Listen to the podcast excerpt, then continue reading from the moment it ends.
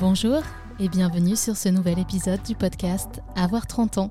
Aujourd'hui, je reçois Célia du podcast Seconde Voix qui m'avait déjà invité sur son podcast pour parler de la trentaine.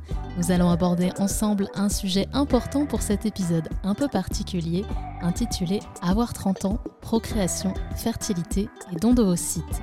Je vous souhaite une très belle écoute. Bonjour Célia. Bonjour Amélie, merci euh, de me recevoir dans ton podcast. Je suis ravie. T'es venue dans mon podcast euh, il y a quelques temps, donc euh, maintenant à mon tour, c'est top de, de, faire comme ça.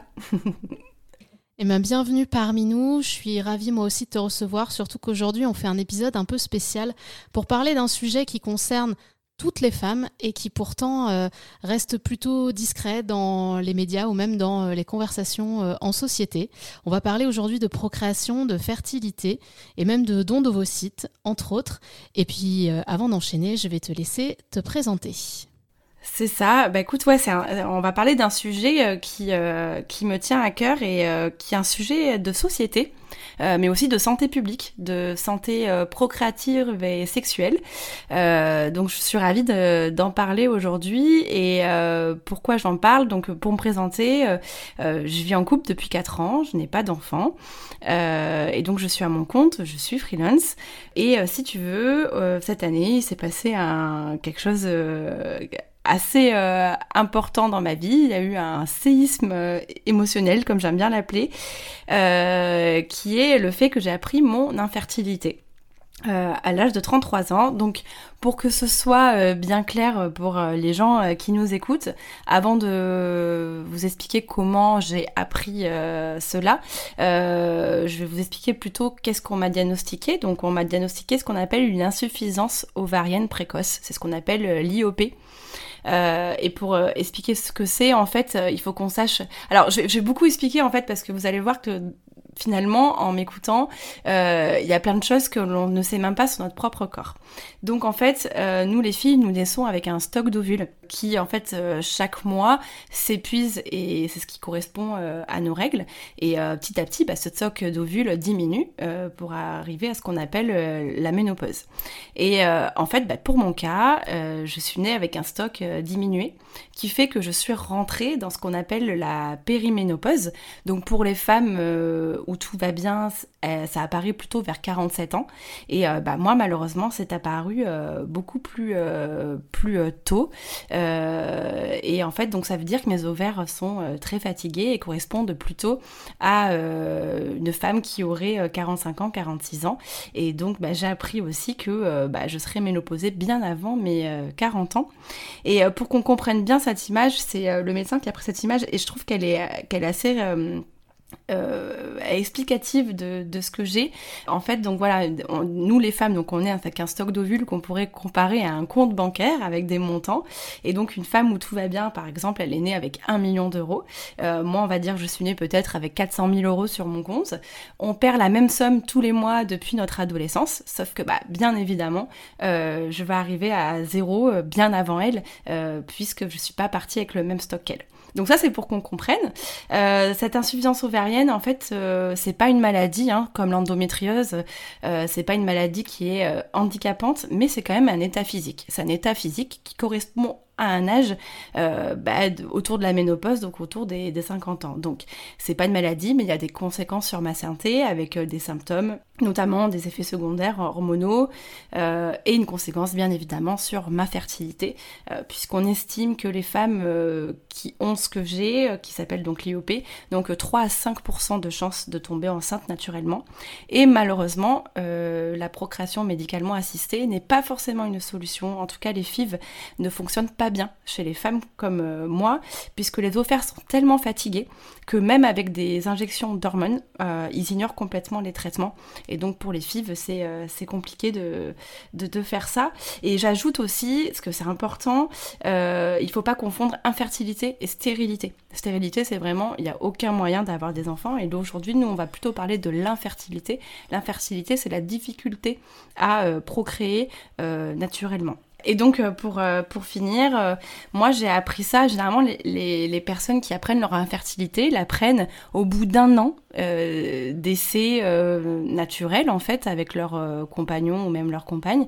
Et en fait, au bout d'un an, suite à des tests, on apprend notre infertilité. Moi, je l'ai appris d'une manière euh, complètement euh, originale. D'ailleurs, ça surprend à chaque fois les médecins.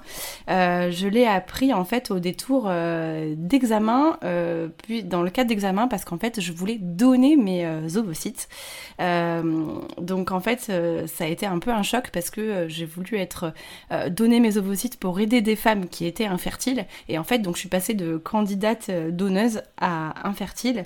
Et, et voilà, donc ça a été un choc. Euh, donc ça a été au détour d'une prise de sang toute simple où euh, le médecin m'a dit bah écoutez en fait on va pas pouvoir vous accepter en tant que donneuse parce que bah, c'est vous qui allez avoir besoin d'aide.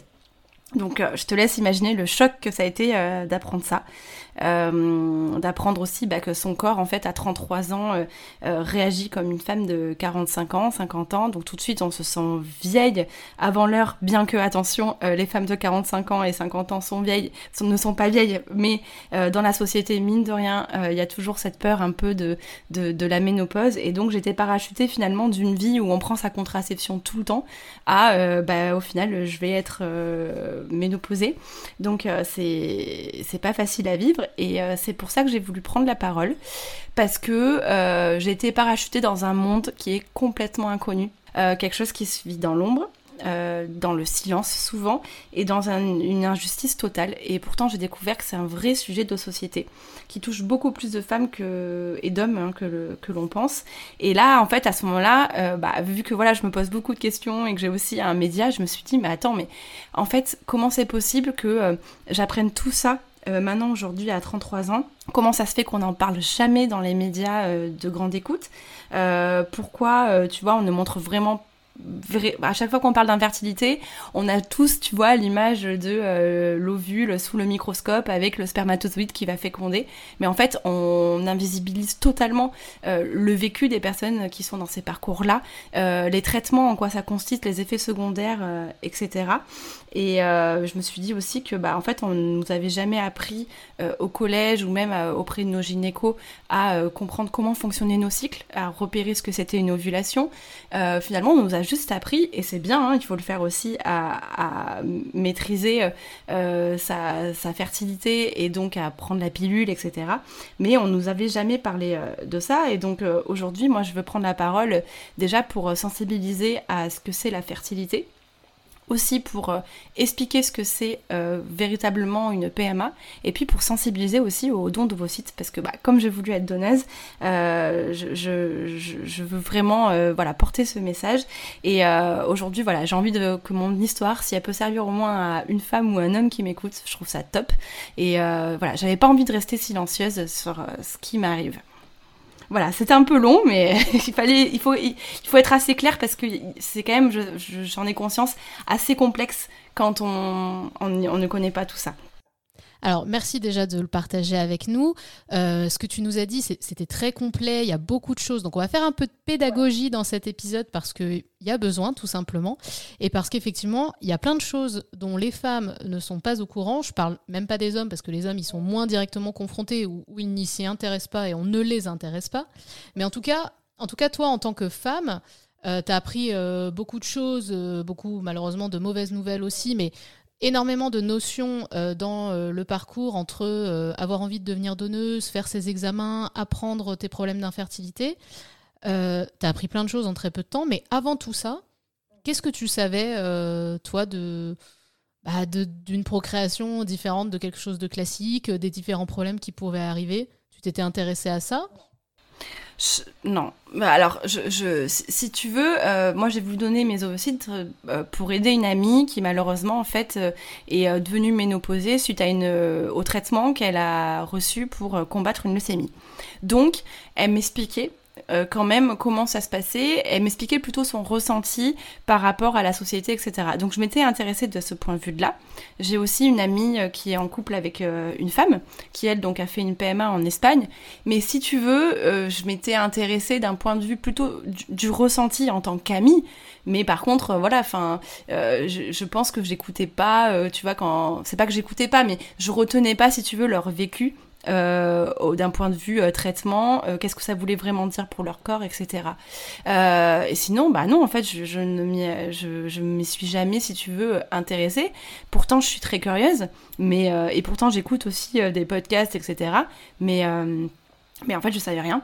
Je savais strictement rien. Voilà. Donc, tu pars de zéro, quoi.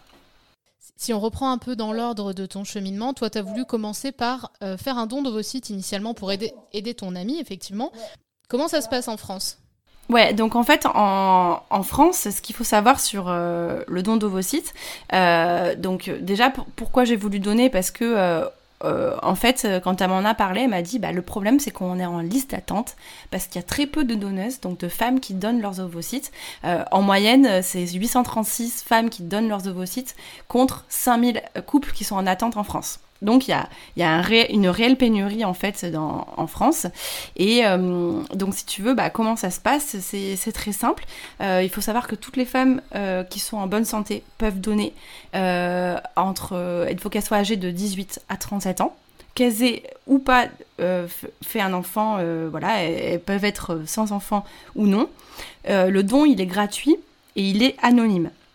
Anonyme, ça veut dire que en tant que donneuse, vous ne savez pas à qui vos ovocytes seront donnés et la receveuse, elle, n'aura pas accès à votre identité.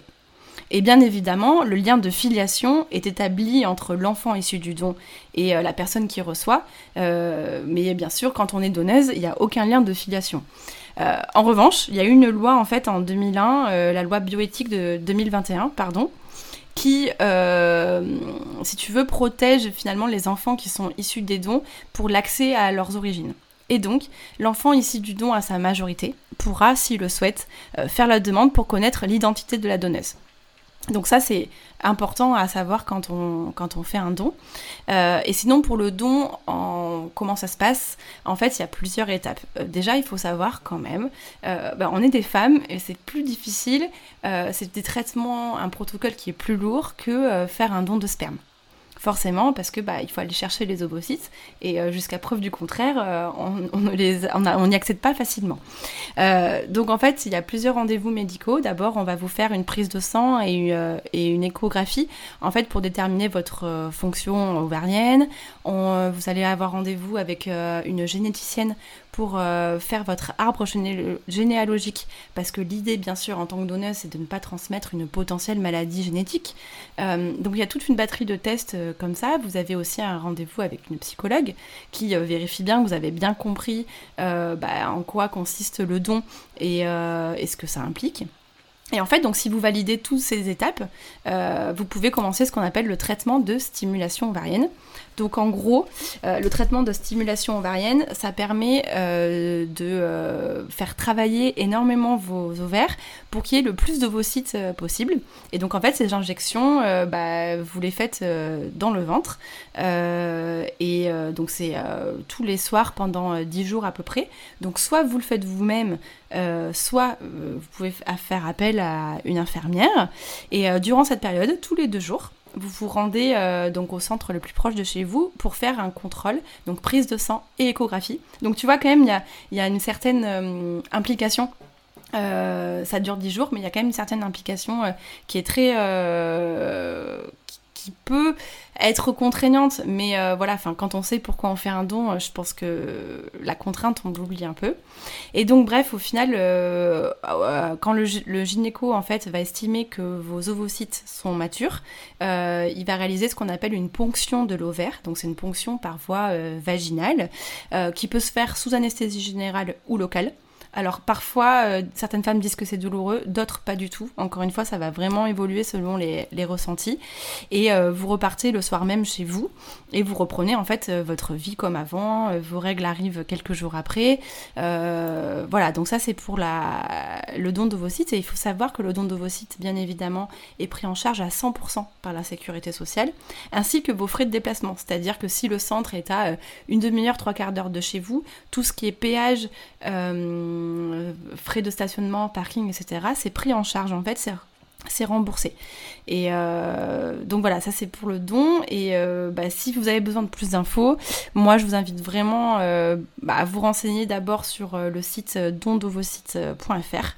Et vous avez aussi une page Insta qui est vraiment super bien faite, qui s'appelle Je donne mes ovocytes, tout simplement. Euh, voilà, donc c'est vraiment important d'être sensibilisé à ça si vous avez l'habitude de donner, etc. Euh, parce qu'aujourd'hui, en France, il y a une pénurie euh, qu'il n'y a pas à l'étranger. Alors pourquoi il y en a, il moins d'ovocytes de donneuses en France qu'à l'étranger? Bah Déjà, on a peut-être un peu moins la culture du don. Euh, et euh, voilà, au niveau éthique, etc., je pense qu'on est moins avancé. Tu sais, même avec tous les autres euh, sujets comme la GPA, par exemple, la gestation pour autrui, on est toujours un peu gêné.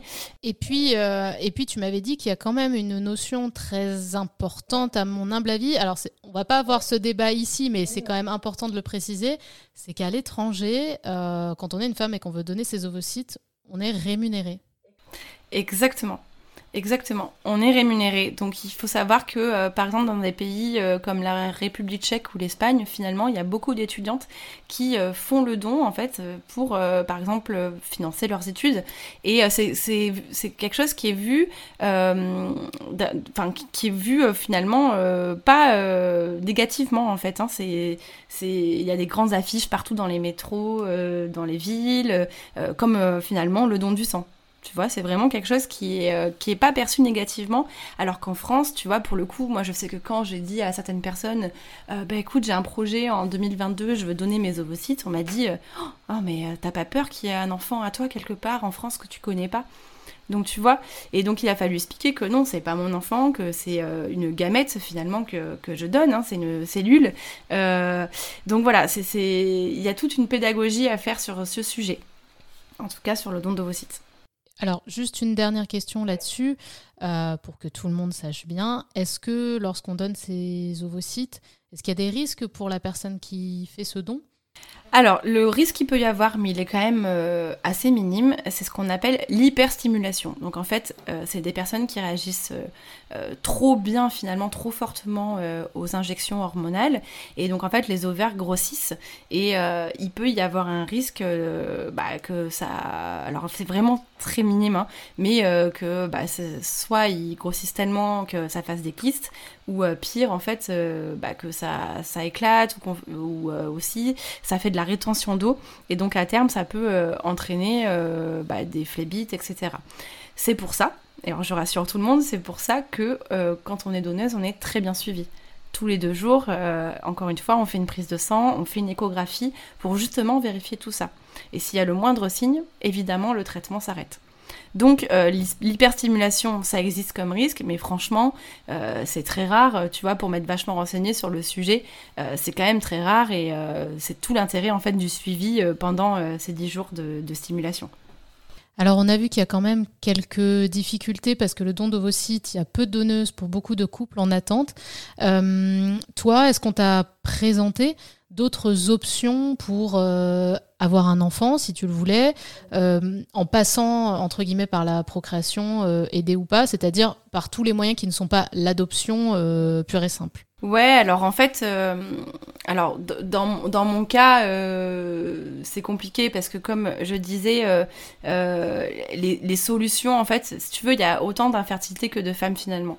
Et donc d'une femme à l'autre, certaines solutions vont pas marcher. Mais en gros, pour parler euh, en général, euh, il y a plusieurs paliers effectivement de techniques de procréation euh, médicalement assistée. Donc on a le premier palier qui est l'insémination artificielle. Donc l'insémination artificielle, Pareil, euh, vous prenez le même protocole que j'ai décrit pour le don, c'est-à-dire les piqûres en fait euh, euh, quotidiennes, donc sur 10 jours dans votre ventre, hein, donc des piqûres hormonales.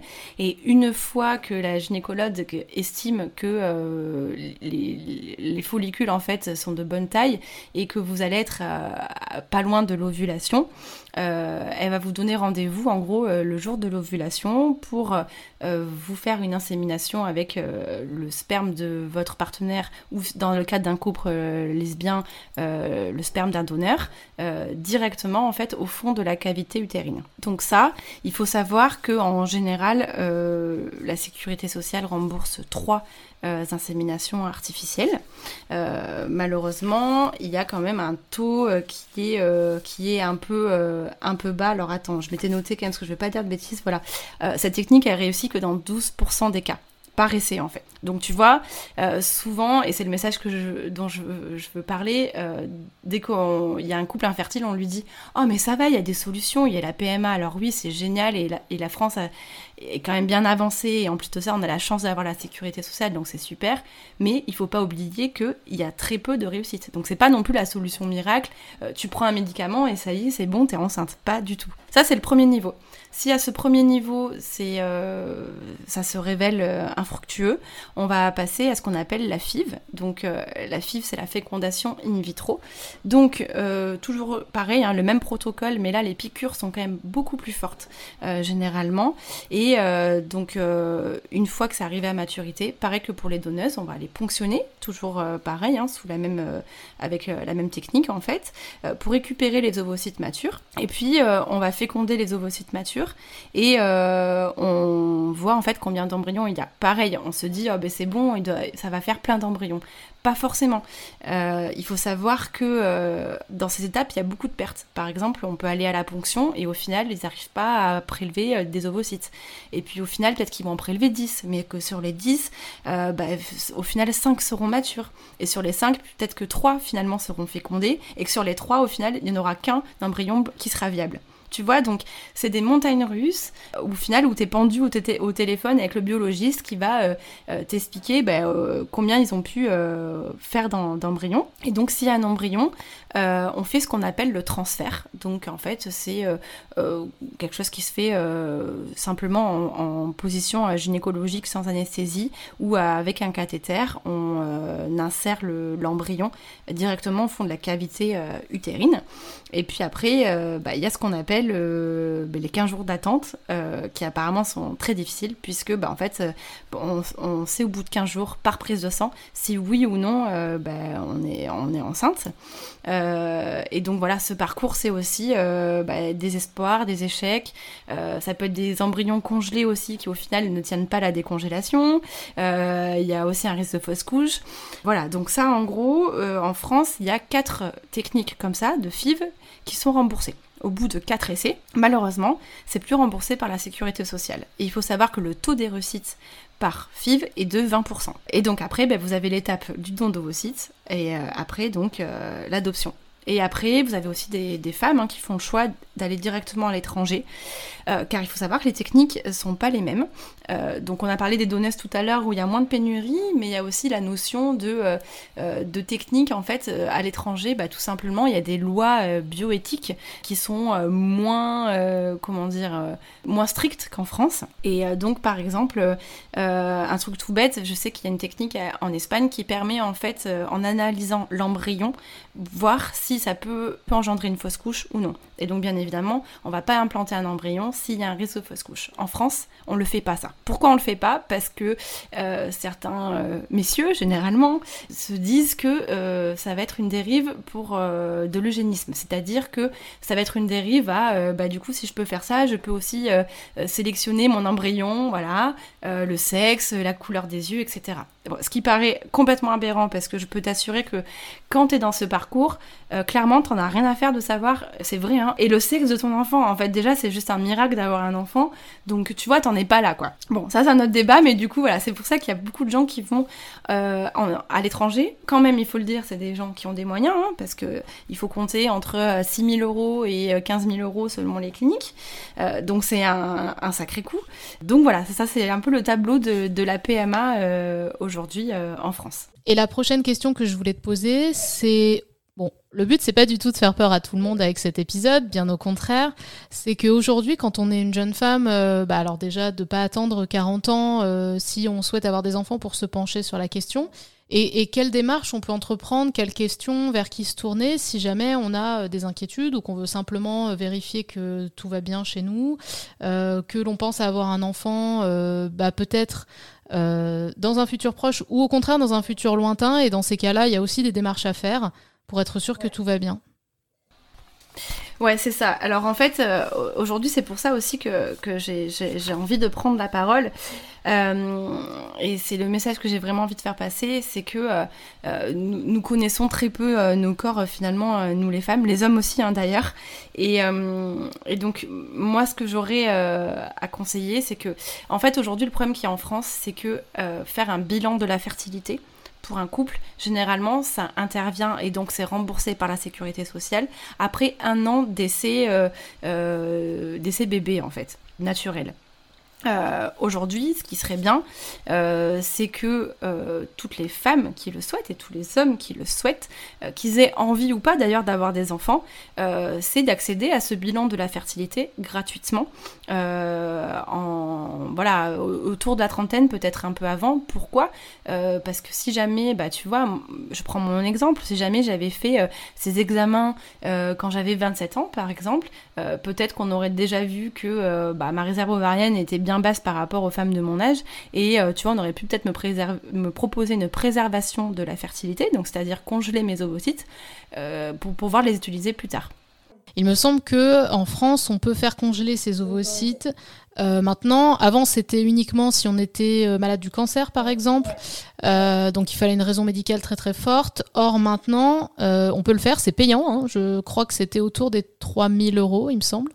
mais on peut le faire quelle que soit euh, sa situation, et, pas malade, en pleine santé, on peut décider de faire congeler ses ovocytes pour plus tard euh, peut-être envisager une grossesse. Voilà, qu'on soit célibataire, euh, qu'on soit pas prêt, etc. On peut le faire.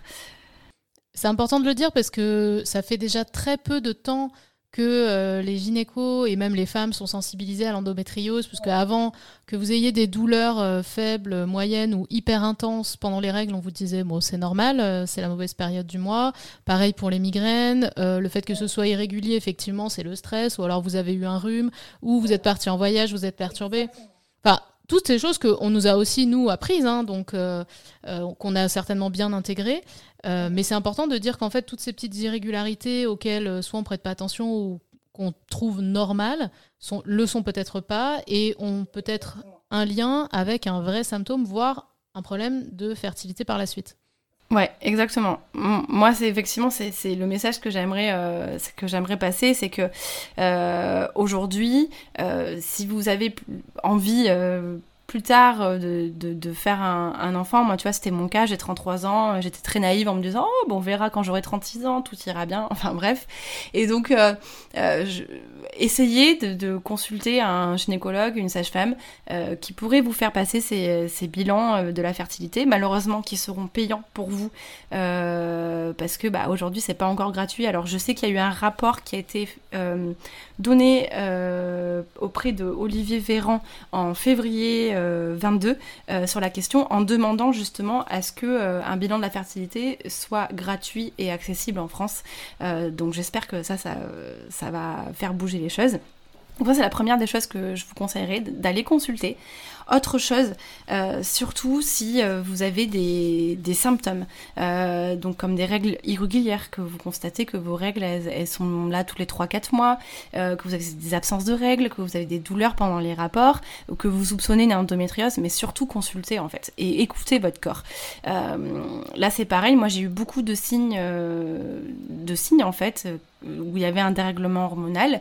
J'ai laissé traîner et, euh, et aujourd'hui, tu vois, par exemple, j'avais des fortes migraines, j'avais, plein de choses qui, qui, euh, qui allaient pas et, euh, et, j'ai laissé traîner. Et même j'ai consulté des, consulté des, des gynécologues où on me dit oh oui, ça doit être la pilule, ah oui, bon, le stress.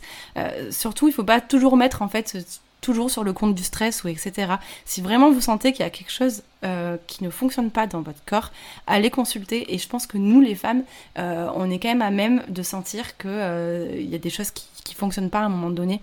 Donc voilà, insistez, faites du forcing consultez un médecin. Si celui-ci euh, bah, vous discrédite, n'écoute pas votre discours, allez voir une sage-femme.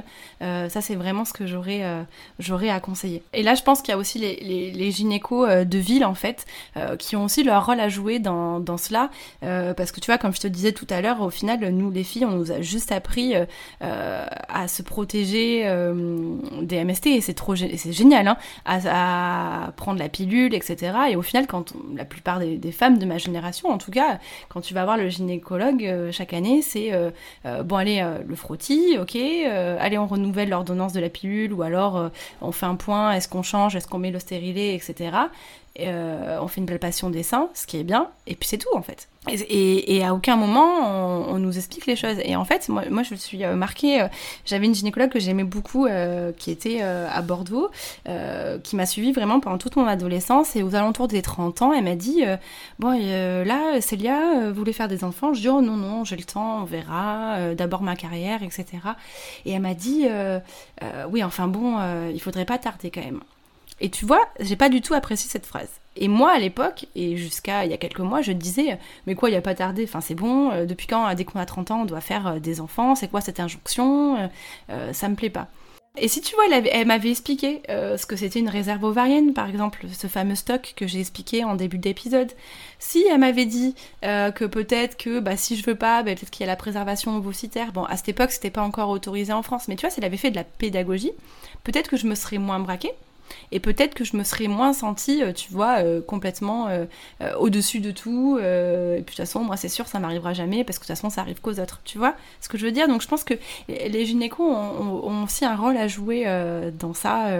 et d'ailleurs, enfin, je tiens à dire que, mais heureusement que les podcasts, alors je prêche pour notre paroisse et Instagram existent parce que moi, je vais t'expliquer quelque chose, c'est-à-dire que tout ce que j'ai appris sur mon insuffisance ovarienne précoce, je l'ai appris grâce à Instagram et au podcast. Je ne l'ai pas appris euh, grâce aux spécialistes que j'ai rencontrés. Pourtant, j'en ai rencontré beaucoup ces derniers mois, euh, qui en fait euh, expédient les rendez-vous comme ça, qui t'annoncent des choses très froidement de but en blanc, mais sans t'expliquer vraiment ce qui se passe à l'intérieur de ton corps et les conséquences. Est-ce que les réseaux sociaux t'ont permis du coup d'entrer en contact avec des gens qui souffrent de la même chose, alors qu'on n'en entend pas souvent parler? Mm. Ouais, beaucoup. En fait, euh, moi, j'ai commencé euh, tout simplement à taper ce que j'avais sur euh, Instagram et aussi sur Apple Podcast. Je suis tombée sur un podcast d'une fille qui a exactement la même chose que moi. Et du coup, bah, je me suis rendu compte que bah, elle avait un gros compte Insta. Et petit à petit, bah, j'ai suivi en fait des, des, gros comptes. Hein. C'est des, personnes qui ont, je sais pas, 20 000, 30 000 abonnés et qui montrent vraiment bah, les, coulisses et les dessous de, de la PMA. Et là, j'ai vraiment découvert de plein fouet, en fait, bah, ce, à qu'est-ce qui, ce qui m'attendait, en fait. Et, euh, et ouais, il y a même des groupes euh, qui sont créés, tu vois, en dehors de Insta. Euh, je suis dans un groupe, tu vois, sur Discord où on est, je sais pas, une soixantaine de nanas dans mon cas. et donc on discute et ça fait beaucoup de bien ça fait vraiment beaucoup de bien. Et à aucun moment, tu vois, les médecins vont te demander comment tu vas, comment tu te sens très peu de répercussions. Euh, bah, tu vois, on te propose pas un soutien psychologique, alors qu'on t'annonce de but en blanc, euh, bah, oh, vous serez ménopausé à 38 ans, de toute façon. Euh, voilà, et puis de toute façon, là, vos ovaires, ils ont l'équivalent d'une femme de 45 ans, vous avez presque plus rien enfin, la violence des propos, et à côté, il n'y a rien en fait qui est proposé pour, euh, pour pallier à ça. Donc forcément, euh, moi en plus qui suis très curieuse et qui ai vraiment besoin d'informations euh, constamment, bah, je me suis tournée vers les réseaux sociaux et vers les podcasts, et heureusement que ça existe. Et aujourd'hui, ils ont un grand rôle à jouer, mais moi ce que j'aurais aimé, c'est qu'il y ait des... Il, y ait que... il faudrait que les médias, tu vois, de, de, grande envergure, de grande écoute, le 20h de France 2 par exemple, fassent des sujets sur la PMA pas juste montrer la clinique avec le microscope et les gamètes et waouh c'est génial, c'est super. Non, aller euh, interroger ces femmes et ces couples qui, qui souffrent. Et pourquoi je dis ça? Parce qu'aujourd'hui, en plus d'être dans une injustice et d'être dans un monde qui est complètement euh, médicalisé et différent, les couples infertiles se prennent de plein fouet l'ignorance de l'entourage. Et effectivement, c'est ce que j'allais te demander avant les réactions de l'entourage, c'est aussi le couple. Parce que bah, c'est le couple qui est percuté par tout ça. Effectivement, quand on est une femme et qu'on a ce type de problématique, bon bah forcément on a euh, un sentiment de culpabilité, un sentiment d'interrogation, comme tu dis, un sentiment de colère de ne pas avoir été informé plus tôt. Et puis euh, bah, aussi il faut gérer cette nouvelle euh, dans le couple. C'est pas simple, on s'engage peut-être dans un parcours bah, semé d'embûches qu'on n'avait pas prévu quoi. Exactement. En fait, bah, pour le fou, le, couple, hein, vraiment, c'est ce que je disais en début d'épisode, c'est un tsunami, vraiment. Euh, ça enlève euh, toute la naïveté et l'insouciance et toutes le, les, images qu'on a, le conditionnement qu'on a depuis notre enfance qui est euh, ils s'aimaient beaucoup et puis un jour ils ont décidé de faire un enfant et puis elle est tombée enceinte et c'était merveilleux, elle a fait pipi sur un test et puis ah c'est trop beau. voilà, donc ça ça existe mais c'est pas le cas pour tout le monde en fait. Donc ça déjà c'est un peu faire le deuil de toutes ces images et ces croyances qu'on a. Euh, c'est aussi euh, bah, apprendre en fait à, faire entrer finalement la médecine dans ton dans intimité. Et en plus tu vois tout est calculé et organisé en fonction des cycles hein, quand tu es en, PMA et euh, voilà donc ça c'est compliqué pour, pour le couple. J'insiste aussi sur le fait que ça peut être compliqué aussi pour les hommes hein, l'infertilité parce que aujourd'hui je pense que c'est aussi très compliqué pour un homme euh, qui apprend qu'il est infertile, par exemple, qu'il a une absence de spermatozoïdes dans son sperme, euh, parce qu'en plus de ça, euh, ben, encore trop souvent, finalement, l'infertilité masculine, elle est associée à tort à l'impuissance sexuelle, tu vois, ou à la virilité. Voilà, et c'est encore plus difficile pour les hommes parce que tu vois, ça c'est le constat que, j'ai fait. Au final, nous les femmes, on est habitués à aller chez le gynécologue, à montrer notre intimité. voilà, on est habitués, mais un homme, n'a jamais été habitué finalement à prendre soin de sa santé sexuelle ou de sa santé reproductive. Et d'ailleurs... Euh, et puis, euh, les, hommes, à mon avis, il y a, une, lecture, comment dire, de la sexualité ou de la machine, entre guillemets, reproductive, qui est, comme tu dis, un peu virile, euh, qui est... Enfin on a, on a les thématiques de la force, de la forme qui va avec, alors que nous, une femme, on a plus effectivement l'intimité, la douceur, quelque chose d'un peu euh, secret, parce qu'il y a un, sketch de Marina Roland où elle, parle des, justement des, gels de lavage euh, pour intime pour femmes, où elle dit on chuchote, c'est très discret, faut rien montrer, etc. Alors que les hommes, il y a toute cette notion de force. Donc quand c'est eux qui se retrouvent dans une position, non pas de faiblesse, mais de, fragilité, c'est là aussi, c'est un sujet totalement ignoré. Ah oui, oui, ah, mais complètement euh, ignoré. Et pourtant, tu vois, j'ai préparé une stat, euh, parce que c'est quand même important pour les, les, hommes qui nous écoutent. Entre 73 et, 1973 euh, et 2011, la concentration spermatique a chuté de plus de 50% chez les hommes. Donc ça veut dire que potentiellement, il va y avoir de plus en plus d'hommes qui vont être confrontés à l'infertilité. L'injustice qu'il y a, alors ça, ça m'embête, tu vois, tout aussi féministe que je, suis. Et eh bien finalement, il y a une inégalité euh, qui, elle, euh, est de l'ordre de la biologie, de notre constitution.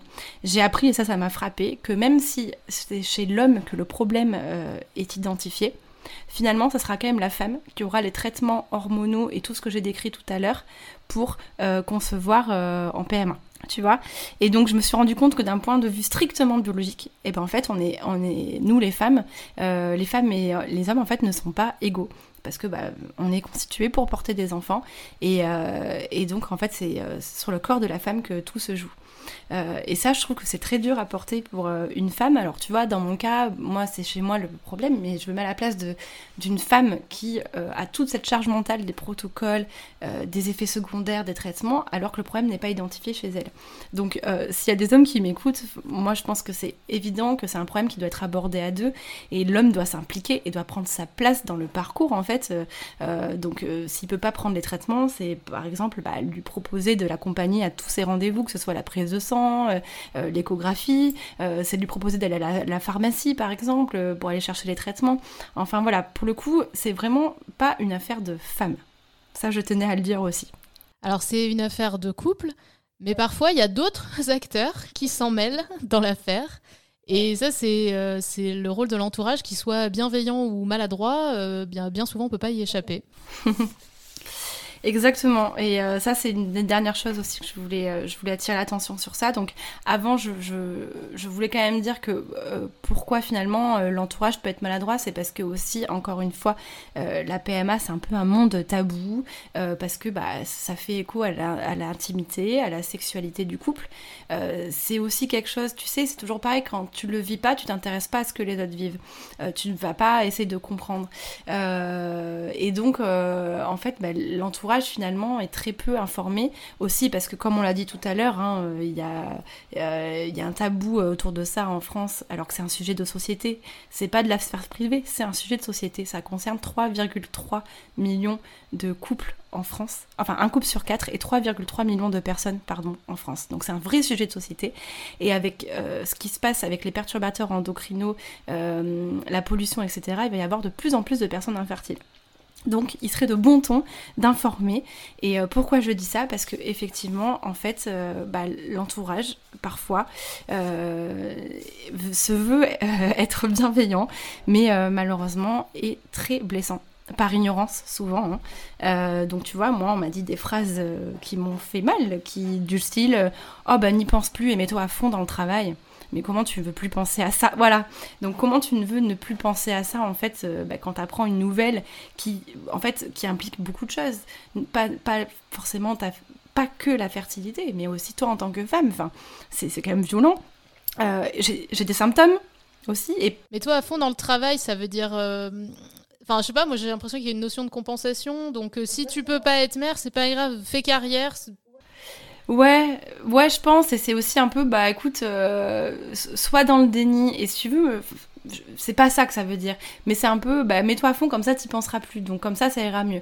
Et en fait, euh, bah, bah, souvent comme dans tout, comme dans beaucoup de choses, et d'ailleurs dans, dans Seconde Voix podcast, j'en parle sur les réseaux, c'est cette invitation, tu vois, à toujours relativiser et à toujours trouver du positif et à se concentrer euh, soit sur les causes, soit sur les solutions. Mais à aucun moment on va se concentrer sur le ressenti de la personne, et je pense que c'est hyper important dans ce domaine comme dans d'autres, quand il y a un choc émotionnel comme ça, c'est de prendre le temps de l'accueillir en fait. Et tu vois, non, en fait, je vais pas mettre à fond dans le travail parce que déjà, euh, je suis trop occupée émotionnellement euh, et je vais faire de la merde dans mon travail, clairement. Donc, euh, non, j'ai pas envie. j'ai entendu aussi, oh, ben concentre-toi sur les 3 à 5% de chances d'avoir un enfant naturellement plutôt que sur les 95% de chances de pas en avoir. Oui, ok. Pourquoi? Enfin, tu vois.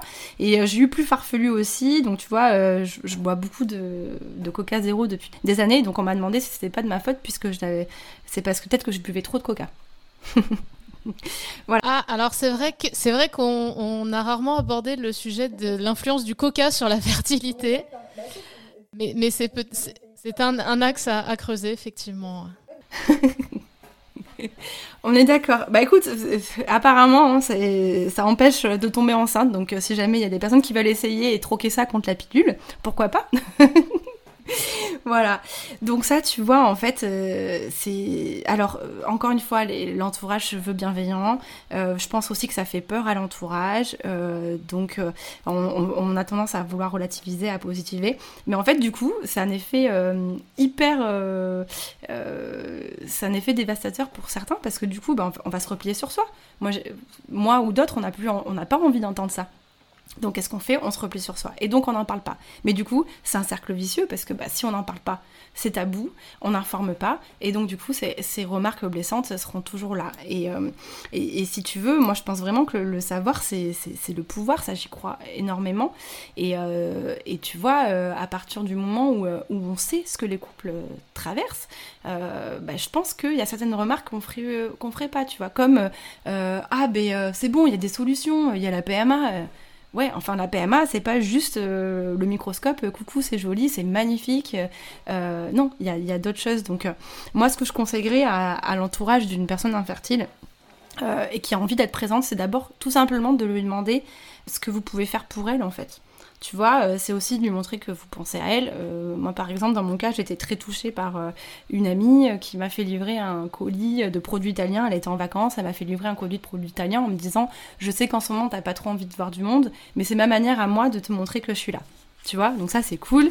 Ça peut être aussi des, phrases qui font du bien. Tu vois, là récemment, on m'a dit, et ça m'a fait beaucoup de bien, que j'étais très courageuse et que quoi qu'il arrive, j'arriverai à traverser cela parce que j'étais une battante et tout. C'est des phrases qui font du bien. Et autre chose que vous pouvez faire, et moi vraiment je vous encourage à le faire si vous êtes curieux, finalement, c'est vous informer sur ce que c'est la PMA allez consulter des comptes Insta, euh, écoutez des, podcasts, immergez-vous peut-être un peu plus dans ce monde, même si vous n'êtes pas concerné, euh, parce que peut-être qu'en fait ça va vous permettre bah, déjà de connaître un peu le jargon euh, et être un peu plus présent pour les gens de votre entourage qui veulent ça. Et surtout, surtout, oubliez deux phrases. alors ça, je l'ai noté aussi souvent. arrête d'y penser. Non, on peut pas arrêter d'y penser quand on prend des médicaments tous les jours, d'un. Et de deux, euh, il y a aussi cette phrase qui, est, euh, qui revient partout, c'est ah mais moi euh, j'ai l'ami du cousin de mon voisin, bah, elle est partie en vacances et bam ça a marché d'un coup. Alors tu vois, elle était détendue. Ou il y a aussi ah mais tu sais la fille ça marche du premier coup ça a marché. franchement ça s'est bien passé. Alors en fait vous en savez rien parce que vous n'êtes pas médecin. on connaît pas le parcours de ces personnes-là. Vous savez pas si cette fille-là avant elle a fait des fausses couches. vous savez pas depuis combien de temps elle est etc. Donc Juste en fait, je pense qu'il faut être présent, à l'écoute euh, et éviter en fait toutes ces phrases qui, je sais, euh, c'est bienveillant et c'est fait pour euh, rassurer, mais en fait ça, fait du mal en fait aux, personnes qui, l'entendent et parfois ben, en fait on a, on a envie de se taire. mais je pense encore une fois que si l'infertilité et la PMA étaient beaucoup plus représentées dans nos sociétés, bah, finalement les personnes seraient mieux informées et donc moins ignorants. Et c'est aussi pour ça que j'ai voulu prendre la parole aujourd'hui. Et est-ce que tu as remarqué une différence entre les personnes qui sont, on va dire, de la génération, euh, allez, avant 30 ans, qui ont justement accès à toutes les infos dont tu parlais sur des comptes Instagram beaucoup plus facilement que si euh, un gynéco devait leur expliquer, et une génération qui est plus, on va dire, celle de, euh, de nos parents, ou en tout cas des plus de 50 ans, pour qui on sait très bien qu'il il y a des phrases gênantes qui continuent à dire, du typiquement, et les enfants, c'est pour quand, faudrait peut-être t'y mettre, n'y pense plus, bah détends-toi, ça va venir tout seul ou qui en, public voilà ont, des phrases qui sont gênantes parce qu'ils ne connaissent pas vraiment la situation du, couple. Est-ce que tu penses que sur une nouvelle génération qui est un peu plus informée ou qui a accès à l'information, ces phrases-là disparaissent? Oui, carrément. Alors ça, ça, c'est évident, tu vois, j'en parlais avec une amie euh, hier encore, euh, une amie qui s'appelle Marion, qui me disait que euh, au final, elle se rendait compte que notre, génération et les plus jeunes générations, il n'y a plus ces phrases à table au, repas de fameux repas de famille. Bah alors, c'est quand que vous me faites un petit, etc. donc ça, effectivement, je je, pense que à terme, grâce aux réseaux sociaux, grâce aussi à la, libéralisation de, la parole, euh, etc., je pense que euh, ça, va se, gommer. Euh, il y a aussi autre chose que tu, tu vas me faire penser à quelque chose qui est très intéressant. J'ai observé que finalement la génération de nos parents était encore moins informée que nous. C'est-à-dire que quand j'expliquais mes examens à ma mère, euh, j'avais l'impression qu'elle euh, découvrait, quoi, si tu veux. Euh, je pense que c'était même elle-même jamais intéressée, ou d'autres hein, d'ailleurs, au, au, cycle, à ce que c'était des trompes de Fallope, tu vois, tout ça, quoi. Elle a, elle a, découvert tout ça avec moi finalement contrairement à des femmes de, mon âge où je trouve que euh, au final euh, elles sont quand même euh, plus informées. Mais pour le coup là toutes les réflexions que, que je t'ai dites c'est des personnes qui sont plus jeunes ou de mon âge. Donc bon, il y a encore du boulot. Bah, effectivement, j'espère que cet épisode aura contribué un peu à démocratiser la parole et à apporter beaucoup d'informations sur des sujets qu'on ne connaît pas du tout. Donc, merci beaucoup, Célia. Je sais que tu as pris des notes aussi pendant ton parcours pour pouvoir nous apporter toutes ces informations et aider les femmes à, se renseigner ou à savoir qu'elles doivent se renseigner. Mhm. Ouais, c'est hyper important. C'est pas, encore une fois, c'est pas pour mettre euh, la, pression. Euh, euh, voilà, si vous n'avez pas envie de faire d'enfant, bah, voilà, vous n'allez pas le faire. Mais, si vous êtes dans une situation où, comme moi, vous vous dites, oh, on verra peut-être un jour, etc. Je vous invite vraiment à le faire. Et je, et les, moi, voilà, moi, j'ai vraiment maintenant envie de militer pour que déjà ce bilan de la fertilité puisse être gratuit en France, qu'il y ait aussi des cours de d'éducation sexuelle, mais vraiment plus poussés au collège, qu'on sache comment ça marche la fertilité société. J'ai envie aussi que, pourquoi pas, que les hommes, les jeunes hommes qui ont 20 ans, 21 ans fassent peut-être un premier rendez-vous chez un andrologue pour être habitués justement à se concentrer, enfin, à s'intéresser à leur santé sexuelle et reproductive. Voilà, il y, a, beaucoup de choses à faire. Donc j'espère que ça va, ça, va aboutir. En tout cas, je sais que le gouvernement prend à cœur toutes ces choses-là, notamment avec l'endométriose, euh, s'intéresse de plus en plus à ce, sujet de société et de santé publique. Donc euh, j'ai bon espoir que, ça avance. Ben, merci beaucoup Célia d'avoir partagé avec nous ton témoignage et puis de nous avoir donné toutes ces informations qui sont très riches et qui j'espère vont euh, permettre à plein de jeunes femmes de s'informer ou d'aller faire des recherches par elles-mêmes. On l'a parlé des comptes Instagram, des podcasts, etc. Il y a beaucoup d'informations en ligne.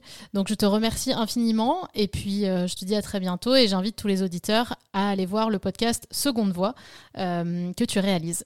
Exactement. Ben oui, vous pouvez me rejoindre sur euh, Seconde Voix. Et euh, s'il y a des personnes qui euh, m'écoutent et qui veulent me poser des questions bah, sur l'infertilité, le don d'ovocytes, bah, n'hésitez pas, vous me contactez directement sur Instagram Seconde Voix Podcast. Merci beaucoup Célia. À bientôt. Merci Amélie. Merci pour tout. Un grand merci à Célia qui a partagé avec nous le parcours semé d'embûches auquel elle a fait face récemment et également ces informations que toutes les femmes devraient avoir en leur possession pour aborder plus sereinement les questions de fertilité, de procréation ou encore de grossesse, que l'on veuille ou non des enfants. J'espère également que cet épisode vous aura donné beaucoup d'informations, de contenu, de curiosité et d'envie d'en savoir plus sur ces sujets qui nous concernent toutes. Vous pouvez retrouver l'intégralité des épisodes du podcast Avoir 30 ans sur toutes les plateformes de streaming et l'actualité sur le compte Instagram Avoir 30 ans, le podcast. Je vous dis à très bientôt.